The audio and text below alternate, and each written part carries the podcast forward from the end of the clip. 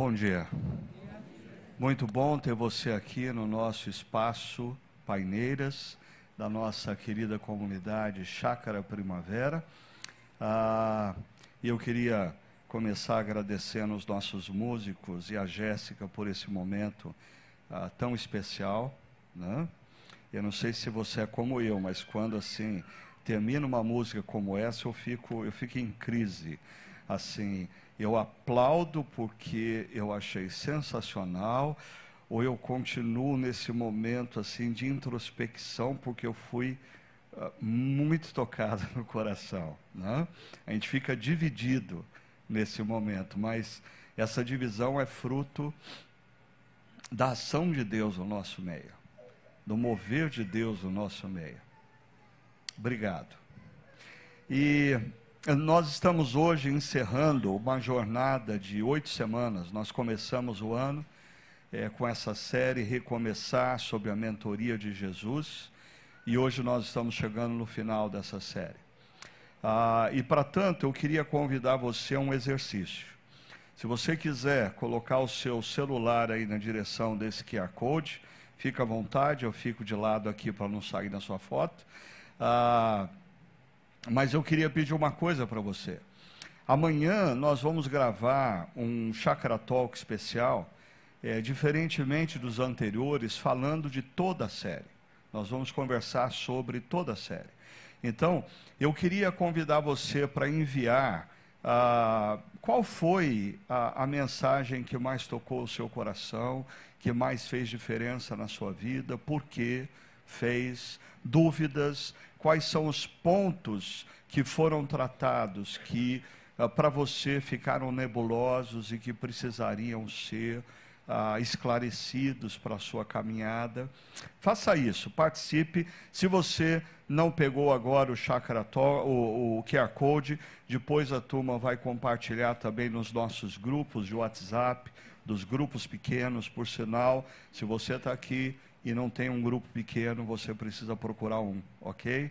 Assim, o, a única maneira de você efetivamente a experimentar o que é a igreja é se conectando a um grupo pequeno da nossa comunidade, tá? Mas a gente vai depois divulgar o Q R Code. Bom, uh, desde o início dessa jornada, nós temos conversado sobre a importância de, como discípulos de Jesus, nós olharmos para a vida, sim, e planejarmos. É ilusão, e eu diria que irresponsabilidade, aqueles que, em nome da providência e do cuidado de Deus, não planejam as suas vidas. Ah, ah, o problema é que, como a, como a sociedade humanista ocidental nos propõe o planejamento, nos coloca no centro. Ah, ah, no centro, ah, o, o ser humano no centro das decisões e no centro das possibilidades. E nós temos sugerido a vocês que talvez a gente precise olhar esse tema de uma outra forma. Nós precisamos começar pela percepção do que Deus está fazendo. Ah, olhamos a vida, Eclesiastes três, se há tempo para tudo debaixo dos céus, nesse exato momento na minha vida é tempo do quê? É tempo do quê? E eu me engajar a esse mover de Deus. Eu, eu, eu me movimentar na direção do que Deus já está fazendo. As práticas espirituais são essenciais nesse processo por duas coisas. As práticas espirituais, elas nos sensibilizam para perceber o mover e nos convidar ao engajamento. Mas as práticas espirituais, elas nos fortalecem para perseverarmos e mantermos a gratidão. A, a perseverança é essencial, porque Jesus disse que os, os nossos dias não seriam todos ensolarados, nós teríamos tempos difíceis, tempos de tempestade, mas Ele está conosco, renovando as nossas forças, e nós precisamos perseverar. E a gratidão, a gratidão não porque Deus fez tudo o que eu havia planejado, não. A gratidão, porque quando eu olho para trás, eu percebo que Deus fez tudo o que Ele planejou. E o plano dEle é bom, é perfeito e agradável. Quantas vezes na vida você não olha para trás e você se lembra de um pedido que você fez para Deus lá atrás, mas hoje, com algum nível de maturidade, você agradece a Deus por não ter respondido a sua oração. É interessante como os nossos filhos, ainda imaturos, quando você, assim, pergunta, o que você quer de presente de aniversário, de Natal? Eles normalmente vêm com uns pedidos, assim, absurdos, né? À medida que eles amadurecem, seus pedidos, acho que eles começam a perceber qual de fato é a condição do pai e da mãe e começam a pedir alguma coisa mais razoável. Na relação com Deus, o nosso pai pode todas as coisas, mas na medida em que a gente caminha com ele, a gente começa a entender melhor o coração dele. E o coração dele começa a moldar os nossos pedidos. E, ao longo dessa jornada, nós vimos os cinco primeiros capítulos de João, com algumas frases que se destacam. A primeira delas, Jesus desafia cada um de nós a vir e ver. Vem e veja. Não é um convite para você tomar uma decisão hoje, é um convite para você iniciar uma jornada na sua vida. Chegue perto de Jesus, conheça mais de Jesus, leia os evangelhos. Assim, se você uh, é cético, se você não crê, você não precisa ter medo de se aproximar, ler os evangelhos, ouvir as mensagens e caminhar com a gente ao longo de um tempo. Ainda no capítulo dois, nós fomos desafiados a fazermos tudo o que ele nos ordenar. É interessante porque, às vezes, as nossas vidas caminham na direção do caos. E quando a gente está vivendo o caos, via de regra, nós olhamos para trás e a gente percebe que, a um, algum momento da nossa caminhada, nós deixamos de ouvir a voz de Deus e passamos a ouvir a voz do nosso próprio coração. Ou passamos a ouvir a voz da cultura. E passamos a tomar decisões baseado no que a cultura diz ser o certo ou que o nosso coração deseja. E o resultado é caos. Mas quando nós escutamos a voz de Jesus e passamos a obedecê-lo, o resultado é reordenar, re, redimensionar a vida na direção do bem. No capítulo três, naquela conversa de Jesus com um líder religioso, nós fomos desafiados a vivermos o novo na nossa vida, mas a partir da identidade correta. Nós não somos o que temos, nós não somos o que fazemos, nós não somos o que as pessoas curtem no Instagram. O que nós somos? Filhos e filhas amadas de Deus. E nós precisamos compreender isso e a nossa missão. No capítulo quatro, naquela conversa entre Jesus e aquela mulher da cidade de Sicar, na Samaria, nós fomos desafiados a nos tornarmos fonte de vida por onde quer que nós andemos. Nas repartições públicas da nossa cidade, nas grandes empresas, nos escritórios, nas universidades, nas escolas, em todos os lugares, por onde nós andarmos ou onde estivermos. Jesus quer fazer de nós fonte de vida, fonte de vida para aqueles que nos cercam. Também conversamos no capítulo quatro sobre um homem em crise, e as crises fazem parte da nossa caminhada com Deus. E o que fazer em tempos de crise? Busque, peça e confie. Ore, clame, lamente diante de Deus e confie plenamente nos seus caminhos. E no domingo passado, o pastor André nos trouxe a, trouxe a reflexão de um homem que estava paralítico há trinta e oito anos. E Jesus se aproxima desse homem e diz, você quer ser curado? E é interessante, apesar de Jesus estar falando com ele, ele olha para as águas. Ele ainda acreditava que o caminho para a cura eram aquelas águas. E Jesus diz: olha para mim, olha para mim, levanta, toma o teu leito e anda. E aquele homem precisa tomar uma decisão diante da ordem: levanta. E aquele homem levanta, e ele toma o seu leito, e ele anda.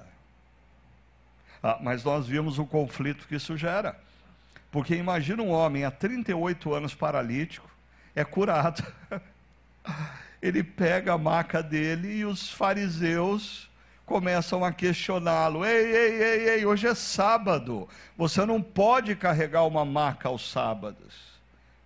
Ele diz: mas eu acabei de ser curado, como é que eu vou ficar sentado lá até amanhã? Eu, eu, eu há trinta e oito anos, um ano, vocês estão querendo que eu espere vinte e quatro horas para voltar a andar? Aí os fariseus perguntam: mas quem te curou? E, e aí os fariseus se implicam com Jesus: que história é essa de curar aos sábados? Que sábado não pode curar? Como coisa que a, a ação de Deus, ela está limitada às normas da nossa própria religiosidade. E hoje eu queria convidar vocês a pensar o que, o que se torna óbvio quando a gente lê esses primeiros seis capítulos de João. Mas eu queria ressaltar, estudando com vocês o capítulo seis. Deixe-se surpreender. Caminhe com Jesus e deixe-se surpreender. Deixe-se surpreender. Antes da gente tratar especificamente o tema, como a gente está encerrando a série hoje, deixa eu localizar vocês no Evangelho de João. O Evangelho de João começa com o que nós chamamos de prólogo, que é a apresentação de Jesus como o Logos, uma palavra grega que, dentro da filosofia clássica grega, se referia à força motriz criadora, ao início de todas as coisas. Mas o sentido exato da palavra, literal da palavra logos, é palavra. Por isso João nos apresenta a palavra que se fez carne, Jesus. E aí, ao longo do final do capítulo primeiro e até o capítulo doze, João vai nos apresentar os sinais feitos por Jesus, sinais diante dos quais alguns creram e outros não creram. E aí perceba que a partir do capítulo três, o Evangelho de João se desloca para os últimos três dias de Jesus: Páscoa, morte e ressurreição. Talvez uh, uh, o leitor mais desatento nunca observou o seguinte: nos outros evangelhos, esses últimos três dias são tratados nos últimos capítulos. Você já percebeu que João gasta praticamente metade do Evangelho nos últimos três dias? Metade do Evangelho no que acontece no momento da Páscoa, na morte e na ressurreição. Ah, mas deixa eu voltar um pouquinho para esse aspecto aqui, porque é interessante como, quando você lê esses capítulos uh, do meio do Evangelho, você vai perceber que tem gente que vê os sinais e crê. Mas você também tem gente que vê e não crê. Uh, e, e esse pessoal que vê e não crê fica sempre pedindo mais um, mais um, mais um, mais um, e nunca crê. Ah, eu conheço gente assim, que vem para a igreja no momento do apuro. Ah, Deus, se o Senhor fizer isso na minha vida, eu nunca mais vou abandonar os seus caminhos. Mentira. Assim, semanas depois, largou a caminhada cristã. Aí no apuro volta. Deus parece assim um, a, a, a, o, o, o corpo de bombeiros da vida. A gente só procura quando está pegando fogo a vida. Uh, pessoas que vêm e não creem. Agora, interessante que nesse bloco Nós temos gente, desculpa a turma que ficou atrás da mesa aqui, viu? Mas está escrito aqui, gente que não vê e crê. Os samaritanos, eles não viram nenhum milagre, e eles creram. Por que é tão importante em João esse grupo que não viu e creu? Porque João é o último dos evangelistas. João escreve o seu evangelho ah, para uma geração de cristãos, perceba, que não foram testemunhas oculares do que aconteceu no tempo de Jesus. João escreve o seu evangelho, e possivelmente João já se encontrava como presbítero na cidade de Éfeso, que era uma cidade grega. Então, os seus ouvintes não foram testemunhas oculares. Eles não viram o que aconteceu, mas eles creram. Por isso João enfatiza tanto essa fé madura. Bem-aventurados aqueles que não viram, mas creram. Não viram, mas creram. Ah, e é nesse bloco aqui que existe o aumento de tensão na relação entre Jesus e os líderes judaicos. Perceba, depois do relato que o pastor André nos trouxe semana passada, no verso dezesseis, a gente encontra o seguinte: então os judeus passaram a perseguir Jesus, porque ele estava fazendo essas coisas no sábado. Fazendo o quê? Curando aquele homem ah, que estava esperando por cura há trinta e oito anos. Mas, quando você segue o texto, no verso dezoito, a coisa piora. Por essa razão, os judeus mais ainda queriam matá-lo, não apenas persegui-lo, matá-lo. Pois não somente estava violando o sábado, mas também estava dizendo que Deus era o seu próprio Pai, igualando-se a Deus. Duas eram as acusações dos líderes religiosos contra Jesus. Ele não está respeitando o sábado. Segunda, as afirmações dele levam a gente a concluir que ele está dizendo que ele é o próprio Deus. Como assim? Ah, deixa eu dizer uma coisa para você, que quando a gente pergunta, ah, você crê em Jesus? Você responde assim, ah, eu creio, mas aí a gente continua questionando, você crê no quê? Você responde, não, eu, eu creio que Jesus existiu, eu creio que ele foi um bom mestre, eu creio que ele foi um... um bom homem, ele nos deu exemplo de vida. Deixa eu dizer uma coisa para você que pensa assim, não existe essa possibilidade. Sabe por quê? Jesus disse que ele era o próprio Deus. E se Jesus disse que ele era o próprio Deus, você só tem duas opções. Opção número um, afirmar, Jesus é um grande mentiroso, por isso ele não foi um bom homem, e ele não pode ser um bom mestre, porque ele é um charlatão, ele disse ser Deus. Ou, a segunda opção, é você se render ao que Jesus disse, e dizer, eu creio que ele é quem ele disse ser. Não existe a opção de você falar, Jesus foi um bom homem. Não, até existiria. Se você pegar líderes religiosos como Buda, Maomé, nenhum deles fez essa afirmação drástica, dizendo, eu sou o próprio Deus. A partir do momento que Jesus disse isso, você só tem duas opções. Ou você o definem como o maior charlatão da história, ou você crê que ele é quem ele disse ser. Faz sentido? Isso divide o mundo. Divide o mundo. Quem é Jesus?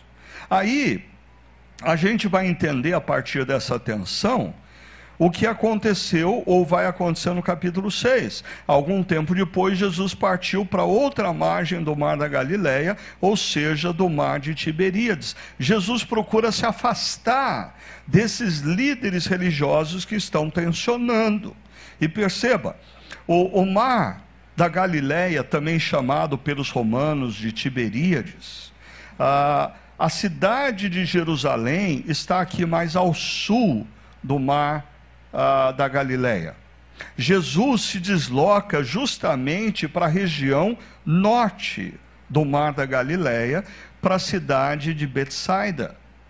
Nós não sabemos se Jesus, é, em algum canto da margem oeste, pegou uma embarcação e atravessou, ou se ele passou margeando o Mar da Galileia, ah, ah, pelo lado leste do mar. ah, nós só sabemos o seguinte: Jesus se afastou de Jerusalém, porque o clima de Jerusalém estava tenso, e quando Jesus voltar para Jerusalém, ele vai ser preso, ele vai ser julgado, ele vai ser morto. E o que acontece na região de Betsaida? Olha só: e grande multidão continuava a segui-lo, porque viram os sinais miraculosos que ele tinha realizado nos doentes. Ah, uma grande multidão continua vindo até Jesus. Por quê? Porque ele faz milagres. Mas desde João capítulo dois, nós sabemos que Jesus não se deixava confiar a esse tipo de gente, porque ele sabia que esse tipo de fé, a fé sensorial, eu tenho que sentir, eu tenho que ver, eu tenho que tocar, esse tipo de fé é frágil. Esse mesmo povo que quer fazer de Jesus rei, uma semana depois, quando é colocado diante deles a opção Barrabás ou Jesus, eles optam por Barrabás. Então Jesus não se deixava confiar por esse grupo que andava atrás dele, em busca de sinais, em busca de milagres, em busca de experiências. Mas a grande pergunta é: como Jesus vai tratar essas pessoas? Apesar dele saber da fragilidade dessa, dessa relação delas para com Jesus, como Jesus vai tratá-la? Veja só: então Jesus subiu ao monte e sentou-se com os seus discípulos. E quando você lê os textos paralelos no Evangelho de Lucas, de Marcos, tem também em Mateus, você vai perceber que nesse momento Jesus se assenta e ele passa a ensinar. E quando Jesus passa a ensinar, os discípulos estão ouvindo, mas a multidão também. Já há tempos aqui na nossa comunidade, eu costumo dizer que o que acontece aos domingos e agora também aos sábados, não é a reunião dos discípulos de Jesus. O que nós temos no final de semana, nos nossos encontros, é a multidão. No meio da multidão existem discípulos, mas nem todos que estão na multidão são discípulos. O que discerne ou o que distingue um discípulo da multidão? A obediência. A obediência. Se você quer deixar de ser multidão e passar a ser discípulo, você tem que fazer tudo o que ele ordenar. Se você escuta, sai e não obedece. Se você vem para perceber se o culto de hoje arrepiou, se você sentiu alguma coisa, mas nada disso transforma a sua vida, você é parte da multidão.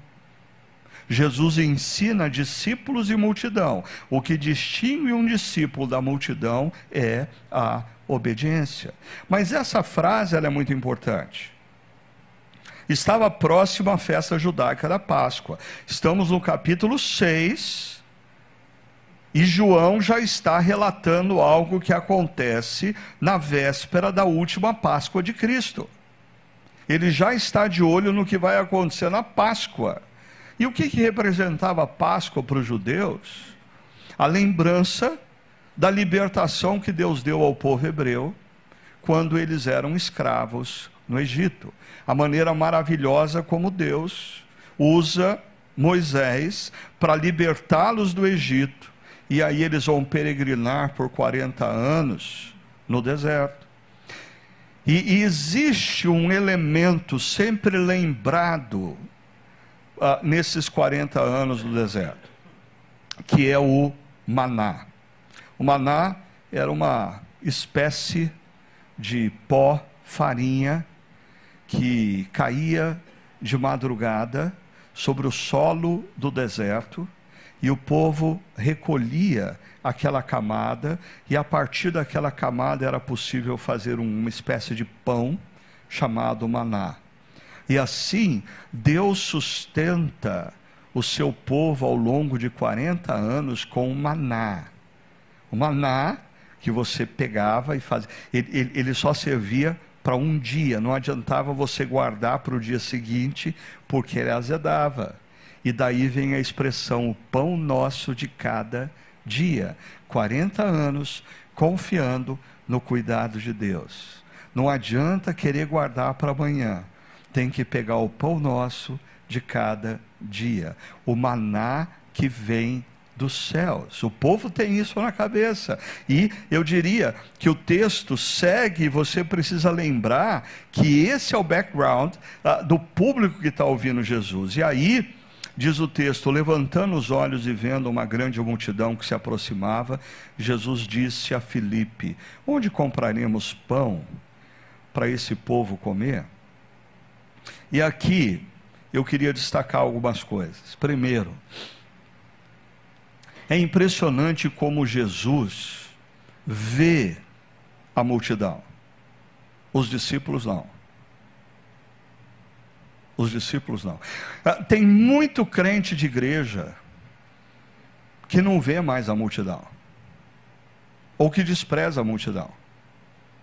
Sim, tem muito crente de igreja que acha que a igreja existe para ele, e, e ele começa a reclamar com o pastor se a igreja começa a crescer, reclamar com o pastor se a multidão começa a vir, porque começa a atrapalhar, sentaram no meu lugar, hoje não tinha lugar no estacionamento, que coisa, essa igreja não é mais a mesma, não é, graças a Deus. Por quê? Porque a multidão está vindo e Jesus vê a multidão. Muitos crentes não. É interessante que no Evangelho de Mateus, depois você lê o Evangelho de Mateus, e presta atenção, num determinado capítulo, Jesus vê a multidão, diz o texto, Jesus viu a multidão e teve compaixão dela, porque era como ovelha sem pastor, ovelha sem pastor. Ah, Mateus insiste, dois capítulos depois, ele insiste em dizer, Jesus viu a multidão e teve compaixão dela. Aí, dois capítulos depois, Mateus vai repetir a mesma coisa, mas de outro jeito. Mateus diz assim, então Jesus, vendo a multidão, chamou os discípulos e disse, eu tenho compaixão delas. Você...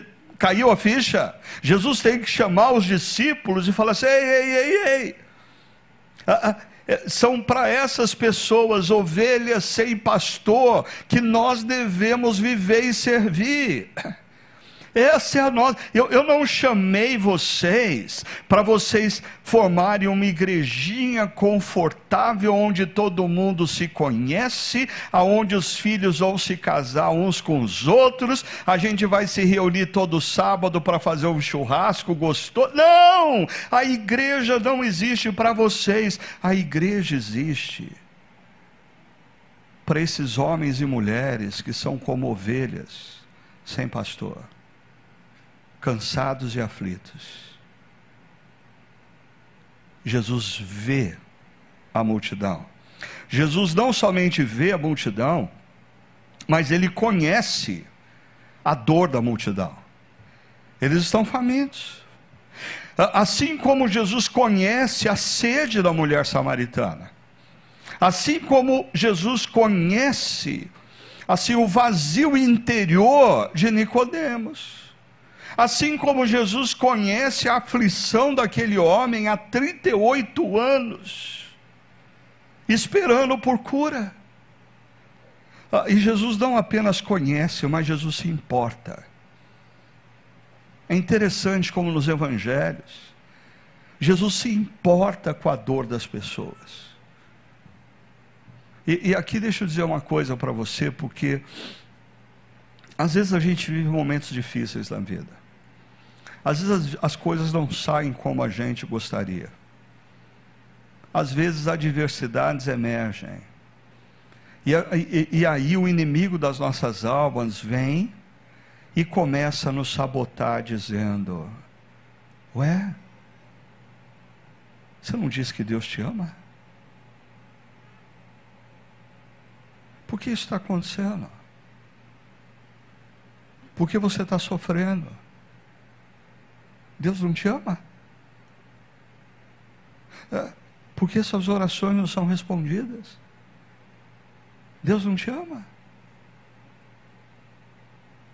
E aí eu leio esse texto e o meu coração é lembrado que a todo tempo Jesus vê, conhece e se importa. Jesus vê a sua vida. Jesus conhece o seu sofrimento. Jesus se importa com a sua dor. Ele vê, ele conhece, ele se importa. E Jesus surpreende. Ele surpreende na maneira como ele age. Assim, os caminhos de Deus não são os nossos caminhos. Jesus tem sempre os seus próprios caminhos. E olha o que vai acontecer na sequência do texto. Diz: Jesus fez essa pergunta a Filipe apenas para pô-lo à prova, porque já tinha em mente o que ia fazer. É mais ou menos o que ele faz com a gente muitas vezes em tempos de adversidade. A adversidade é um momento de prova, e aqui o pô-lo à prova, a, a, o, o verbo tem a conotação de testar o coração, testar a motivação do coração. A, às vezes a adversidade vem para Jesus testar o nosso coração. É, é como se ele dissesse assim: você está comigo pelo que eu fiz por você na cruz, ou porque você está precisando de um favor imediato? Você está comigo porque você me ama? Ou você está comigo porque você ama as coisas que eu posso dar para você? Testar o coração, provar a motivação, é o que Jesus está fazendo com Filipe. Filipe respondeu: duzentos denários, um denário era correspondente a um, ao salário diário de um trabalhador comum. Então duzentos denários eram como duzentos dias de um trabalhador comum. Filipe diz: duzentos denários não comprariam pão suficiente para cada, para que cada um re, recebesse um pedaço. Não é nem um pão, é um pedaço, porque você vai ver mais tarde no texto, ah, eles têm diante deles cinco mil homens. Não estava computado aqui mulheres e crianças. Então coloca aí de quinze a vinte mil pessoas. Como você faz um jantar para quinze, vinte mil pessoas? Como você alimenta essa quantidade de gente? E aí, outro discípulo interrompe André. Os dois estão lá no capítulo primeiro, como a, a, a parte do primeiro grupo que começou a seguir Jesus, né? André tomou a palavra e disse: aqui está um rapaz com cinco pães de cevada e dois peixinhos. Eu nunca entendi direito essa situação, e eu vou ter que tirar limpo com o André quando a gente chegar na eternidade. Porque assim, coitado desse rapaz. E a palavra rapaz aqui é menino. Assim, o menino estava com a lancheirinha dele lá, cinco pãezinhos de cevada e dois peixinhos para a escola. Parou para ver o que estava acontecendo. André puxa o moleque pelo braço, fala: Jesus, aqui ó, temos cinco pães. Eu, se eu fosse o menino, ei, ei, isso aí é meu lanche, que história é essa? Você não tem nada, eu tenho cinco pães e dois peixes. Que história é essa? Temos cinco pães e dois peixes. E, e assim, eu não consigo entender por que que André chama atenção para esses cinco pães e dois peixes, porque é tão óbvio que isso não vai dá conta. Eu sou propenso a, a, a pensar que tanto Filipe como André estão, estão, estão trabalhando com a limitação do que vê. Lembra? Tem muita gente que vê e não crê. E a, você se lembra que o, o, o paralítico, quando Jesus fala, você quer ser curado, ele olha para onde? Para a água. Quando a mulher samaritana escuta Jesus falando, eu tenho a água da vida para te oferecer, ela olha para onde? Para o poço. Quando Jesus fala para Nicodemos, você tem que nascer de novo, ele olha para onde? Para a barriga da mãe dele. A gente está sempre olhando para o concreto, para o que a gente vê. E a fé é a convicção das coisas que nós não vemos, de fatos que ainda não são palpáveis. E olha só o que vai acontecer. Aí Jesus surpreende. Primeiro, Jesus surpreende ao incluir os discípulos na solução do problema. E guarda isso. Assim, ah, seu casamento está em crise, você pede para Deus fazer um milagre, ele vai dizer, eu vou fazer um milagre, mas para fazer um milagre você tem que fazer a sua parte. Ah, você está com dificuldades financeiras, ah Deus, eu preciso que o Senhor me abençoe os meus negócios. Jesus vai dizer, eu vou abençoar o seu negócio, você colocando em ordem a sua vida financeira, você tomando as decisões que você precisa tomar, você parando de ir toda semana no restaurante, você cortando, eu vou abençoar a sua vida financeira, mas eu não vou fazer o que você pode fazer. É, é, é sempre assim. E é impressionante como pessoas querem um milagre que as isente de qualquer sacrifício, que as isente de qualquer responsabilidade. Jesus, salva o meu casamento sem eu fazer nada. Jesus, salva a minha empresa sem eu ter que demitir funcionários ou tomar decisões que eu não quero tomar. Jesus, abençoa a minha vida financeira, mas por favor não mexe na maneira como eu gasto o dinheiro, porque eu quero continuar gastando dinheiro do jeito que eu gasto. Jesus inclui os discípulos na solução no problema, dizendo, mandem o povo assentar-se. Jesus estava diante da multidão. Jesus poderia falar assim, pessoal, um instante, por favor, silêncio, ó, eu queria... Não, Jesus fala, vocês organizam o povo. Vocês organizam o povo. E no texto paralelo, depois Jesus vai dar os pães e os peixes, vai dizer para os discípulos, vocês deem de comer à multidão. Vocês façam a parte de vocês. Vocês precisam tomar as decisões que precisam tomar para mudar o curso do seu casamento, da sua vida profissional, da sua empresa. E aí, diz o texto, havia muita grama naquele lugar e todos se assentaram, eram cerca de cinco mil homens, mais mulheres e crianças, talvez quinze, vinte mil pessoas. E aí Jesus surpreende mais uma vez, ao usar o ordinário para fazer o extraordinário, porque Jesus toma aqueles cinco pães, é ordinário, Jesus toma aqueles, cinco, aqueles dois peixes, é ordinário, cinco pães e dois peixes, diante de cinco mil homens, é um recurso ordinário. Ah, eu, eu, eu dei alguns exemplos aqui, seu casamento está em crise, aí o pastor fala, você precisa começar a tratar melhor o seu cônjuge, você precisa ser mais carinhoso para com ele, você precisa respeitá-lo, e você fica nervoso com o pastor. Pastor, o senhor não entendeu o tamanho da crise no meu casamento? Ou você vem conversar sobre a sua vida financeira, e ele, você precisa começar a cortar gastos, esse restaurante toda semana... Você tem mais sapato no seu armário do que tempo de vida. Precisa parar de comprar sapato. E, e, e aí assim, a resposta é, pastor, o senhor entendeu o tamanho da minha dívida? Eu fico imaginando que os discípulos pensaram a mesma coisa de Jesus. Jesus, Jesus, Jesus, desculpa. O senhor não está entendendo o tamanho do problema que a gente tem aqui? Mas ele toma cinco pães e dois peixes. Presta atenção. Jesus tem um grande desafio com poucos recursos. Mas o texto aponta para o fato de que os olhos dele não estavam nem no desafio, nem nos recursos, mas nos céus, quando ele dá graças. Quando você tem os seus olhos no tamanho do desafio, seu coração aperta, a ansiedade te envolve.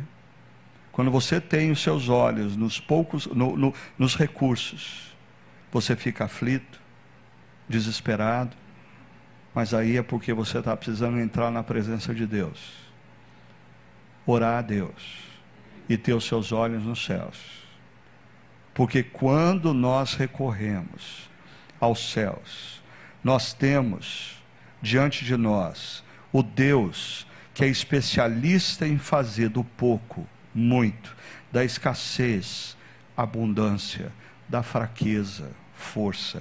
Jesus tinha diante de si uma multidão com cinco mil homens, um grande desafio. Tinha em suas mãos cinco pães e dois peixes, recursos limitados, mas o ato de dar graças indica que seus olhos estavam nos céus.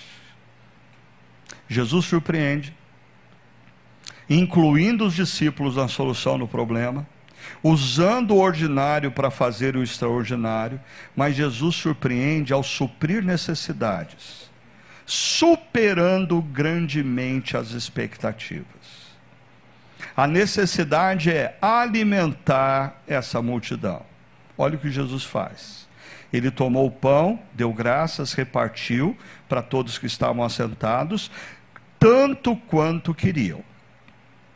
Na multidão não tinha mãe nenhuma dizendo para o filho assim: não, pega dois pedaços, não vai ter para todo mundo, pega um pedacinho pequeno, hein? Não, assim, todo mundo comeu o quanto queria. Assim, chegou o momento, sabe, eu, por exemplo, eu já disse que na minha aposentadoria eu vou aprender a cozinhar, né? A única coisa que eu sei fazer, mais ou menos ainda, é churrasco, né? E, e eu acho interessante, churrasco é, uma, é, é, é um jogo, é um jogo, né? Sim, o churrasqueiro, primeiro ele é pressionado, o povo fala: e aí, e a carne, não vai sair, não vai sair, e o churrasqueiro começa a ficar apavorado, ai meu Deus, não vai dar tempo, aí começa a sair a carne, o churrasqueiro começa a mandar a carne. A vitória do churrasqueiro é quando ele passa os pratinhos, e fala: não, não, não, estou cheio, chega, chega, chega, aí, aí o churrasqueiro ganhou, o churrasqueiro ganhou o jogo. Assim, os pratinhos de pão e peixe passaram pela multidão, e quando, num determinado momento, os discípulos perceberam, as pessoas...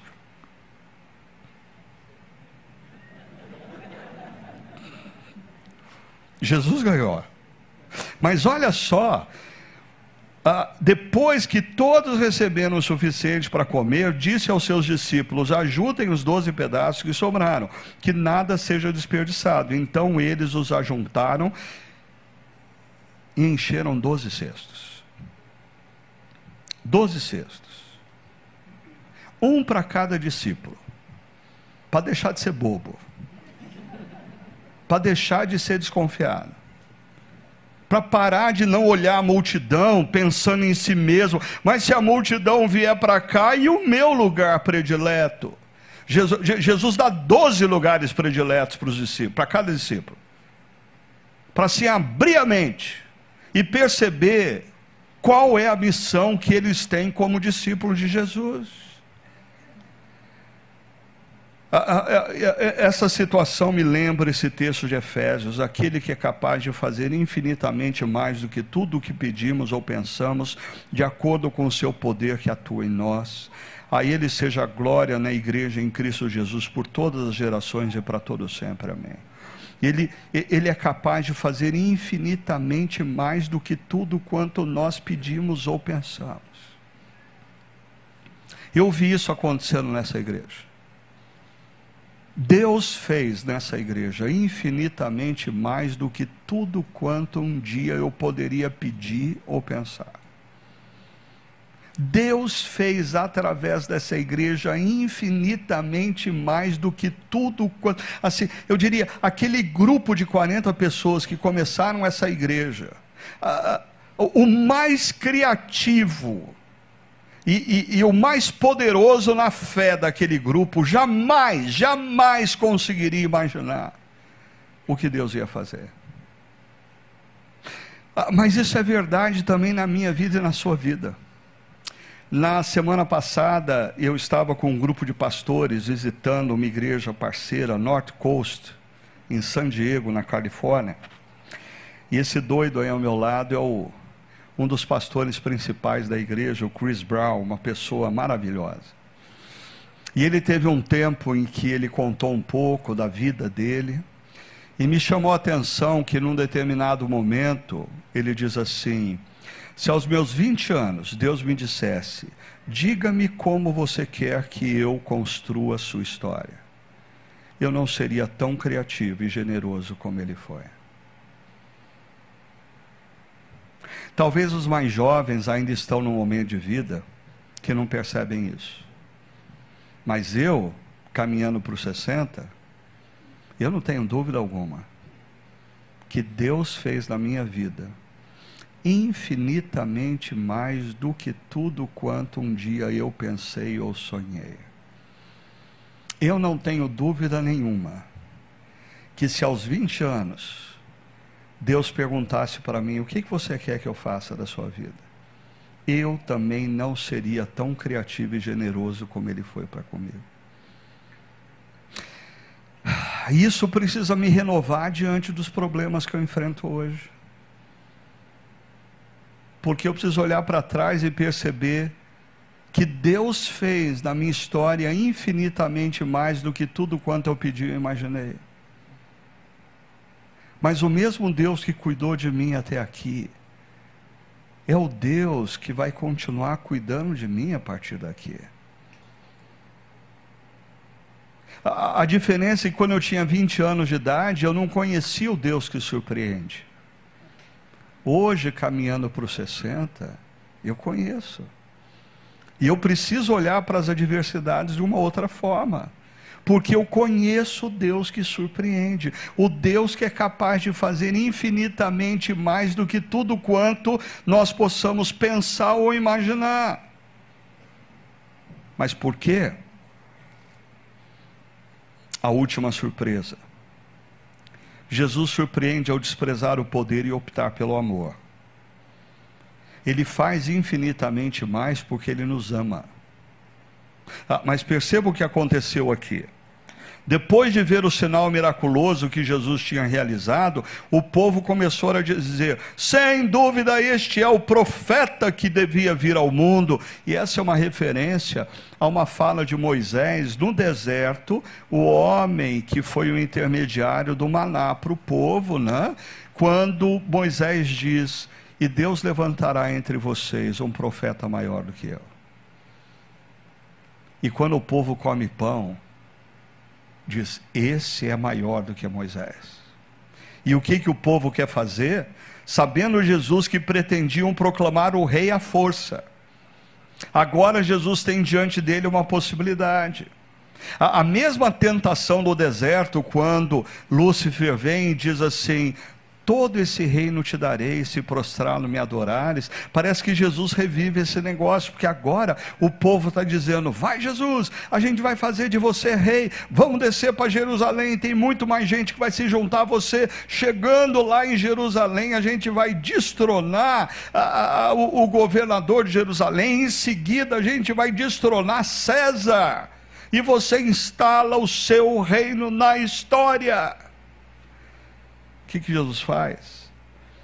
Ele sobe sozinho para o monte. Toda vez que as pessoas estão tentando nos convencer que a gente é mais do que a gente é, ou estão tentando nos seduzir a fazer o que Deus não mandou a gente fazer, a gente precisa ficar sozinho e conversar com Deus. As práticas espirituais têm esse poder de me recolocar no meu devido lugar. As práticas espirituais relembram quem de fato eu sou, as práticas espirituais relembram qual é a minha missão.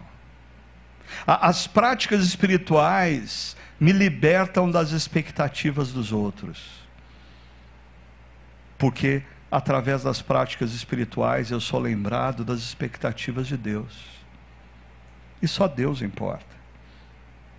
Olha só o que diz no capítulo treze, verso um. Um pouco antes da festa da Páscoa, sabendo Jesus que havia chegado o seu tempo, em que deixaria este mundo e iria para o Pai. Presta atenção nessa última frase. Tendo amado os seus que estavam no mundo.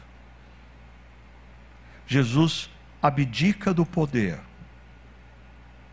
e caminha para a cruz. Por quê? Porque Jesus optou pelo amor.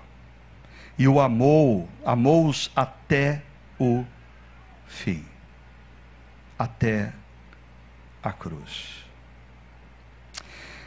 Diante de tudo isso que nós vimos, deixa eu deixar uma última frase para vocês nessa série de pregações. Deixe-se surpreender. Deixe-se surpreender.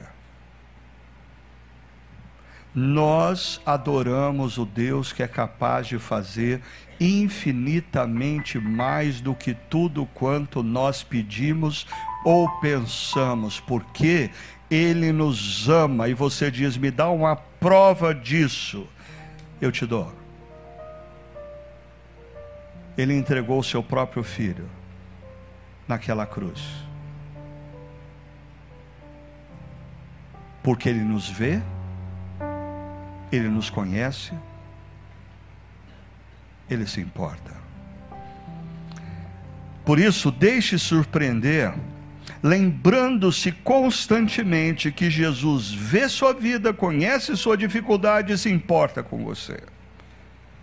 Além disso, confiando naquele que usa o ordinário para fazer o extraordinário. Volta para casa hoje atento ao ordinário. Volta para a sua empresa essa semana atento ao ordinário. O que Deus quer que você faça, mesmo que pareça pequeno. Deus é especialista em usar o ordinário para fazer o extraordinário, superando expectativas. Terceiro, reconhecendo que Jesus é o pão da vida e rendendo-se ao seu imensurável amor. Queria pedir para o pastor Paulo me ajudar aqui. Jesus, na sua última noite com seus discípulos, disse, este é o meu corpo, que eu entrego em favor, por amor a vocês. Jesus teria o seu corpo entregue naquela cruz, para que o perdão pudesse ser oferecido a cada um de nós, plenamente. E após cear, Jesus tomou o cálice e disse, esse é o cálice da nova aliança no meu sangue, bebei dele todos, fazem isso em memória de mim. Quando nós comemos do pão, nós comemos da graça de Deus. Quando nós bebemos do cálice, nós bebemos do perdão. E o pão e o cálice nos lembram que Jesus vê, Jesus conhece, Jesus se importa, Jesus surpreende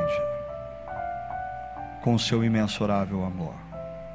Se você está aqui e um dia você já declarou diante de uma comunidade da fé, uma igreja, que você crê que Jesus é quem Ele disse ser, eu quero convidar você a tomar do pão, tomar do cálice, aguardar os demais irmãos e irmãs, tê-los também, para daí juntos participarmos desse momento da ceia. Enquanto isso, você pode cantar, orar. Mas eu queria lembrar você uma coisa. O apóstolo Paulo diz que nesse momento, antes da gente comer do pão e beber do cálice, nós precisamos examinar a nós mesmos. Esse é um momento de profunda graça, mas de imensa responsabilidade. Nós precisamos nos examinar. Nós precisamos reconhecer diante de Deus os nossos pecados, os nossos erros. E aí sim, comer da graça e beber do perdão. Vamos nesse momento receber os elementos.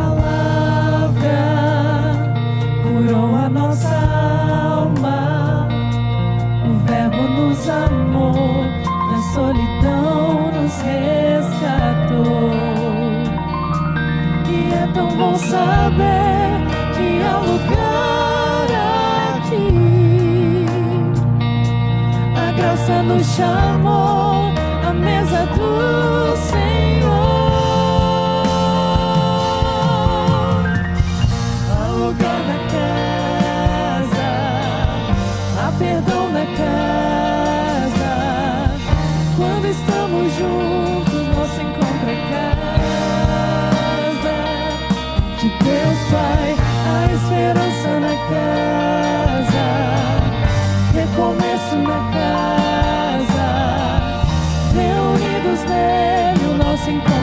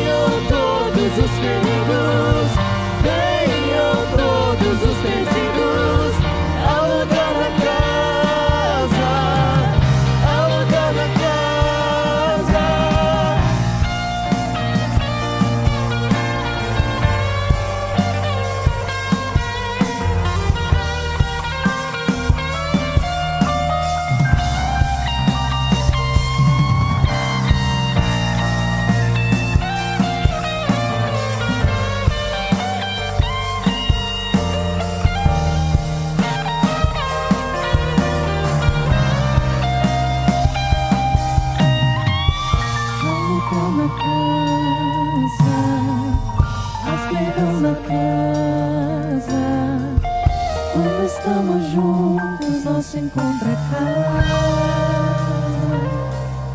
de Deus Pai, a esperança na casa, recomeço na casa, reunidos nele, nosso encontro é casa de Deus Pai. Casa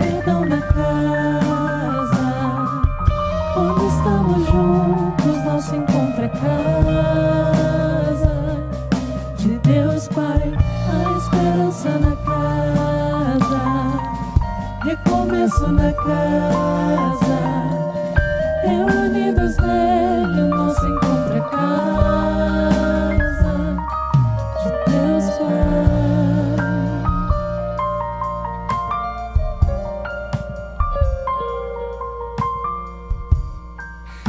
Enquanto nós aguardamos alguns irmãos e irmãs receberem do pão e do cálice, alguém no nosso auditório deixou de receber, levante uma de suas mãos.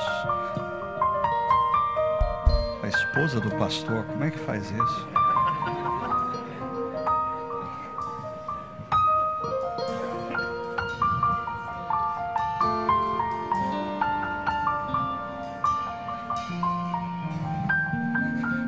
Mais alguém?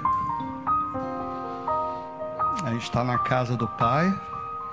Na casa do Pai nós temos a liberdade de nos aproximarmos da mesa. Sempre gosto de, de perceber que antes do momento da ceia, assim, está tudo organizadinho aqui na frente, tudo colocado no seu lugar. À medida em que a gente serve a ceia, vocês não imaginam como aqui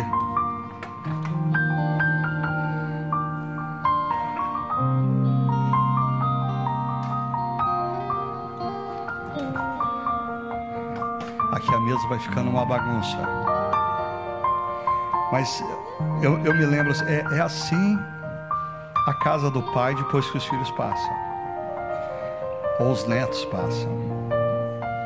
Uma casa de amor.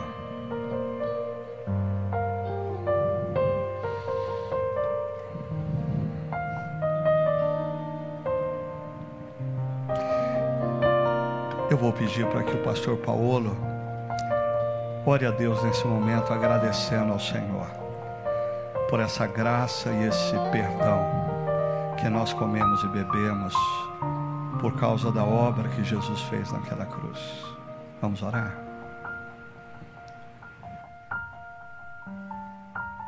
Senhor, obrigado pelo Teu surpreendente amor, que de modo altruísta, não por méritos nossos, mas por Tua, por tua graça, se entregou a fim de proporcionar a cada um de nós, pecadores, falhos, fracos, um lugar na Tua mesa.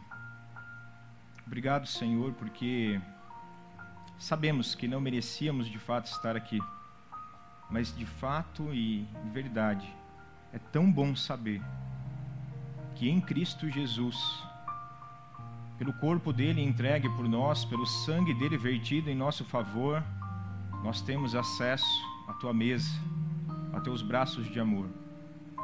Obrigado pelo Teu perdão. Obrigado pela Tua graça, que traz cura, que traz renovo, que traz restauração, que traz a cada dia uma surpresa nova ao Teu lado. Obrigado pela boa vida abundante que nós temos desfrutado em Cristo Jesus. E obrigado por relembrar agora do perdão e graça disponível a cada um de nós. Restaura a nossa fé, restaura a nossa convicção, restaura o nosso amor, restaura a nossa dependência e a nossa obediência à Tua doce e santa voz. Uhum. Que neste momento possamos participar juntos da Tua doce e santa presença. Amém. Amém. Vamos participar do pão, do cálice.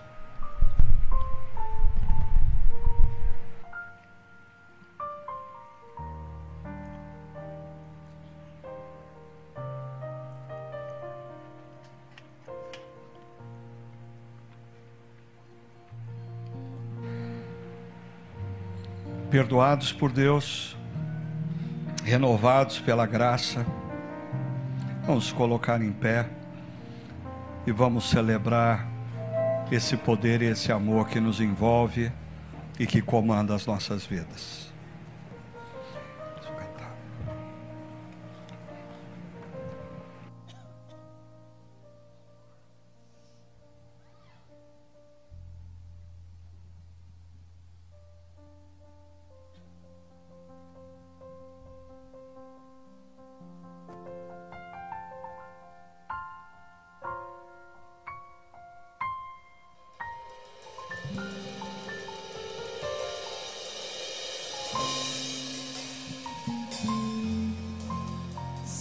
Eu sei, Senhor, que Tu és soberano. Tens os Teus caminhos, tens Teus próprios planos. Venho, pois, a cada dia, venho cheio de alegria e me coloco em Tuas mãos, pois és fiel. Sim, eu sei, Senhor, que Tu és poderoso. És um Deus tremendo, Pai de amor bondoso. Venho, pois, a cada dia, venho cheio de alegria e me coloco em Tuas mãos, pois és fiel. Tua palavra, ó Senhor, perfeitos Teus caminhos, meu Senhor, pois sei quem tenho crido, também sei que és poderoso para fazer infinitamente mais. Fazer infinitamente mais do que tudo que pedimos, infinitamente mais do que tudo que sentimos, infinitamente mais do que tudo que pensamos, infinitamente mais do que tudo que nós cremos, infinitamente mais. Fiel é Tua palavra, ó Senhor, perfeitos Teus caminhos, meu Senhor, pois sei que em Teu credo, também sei que és poderoso pra fazer infinitamente mais, pra fazer infinitamente mais. Fiel é Tua palavra, ó Senhor, perfeitos Teus caminhos, meu Senhor. Sei quem tenho crido, também sei que és poderoso pra fazer infinitamente mais, pra fazer infinitamente mais.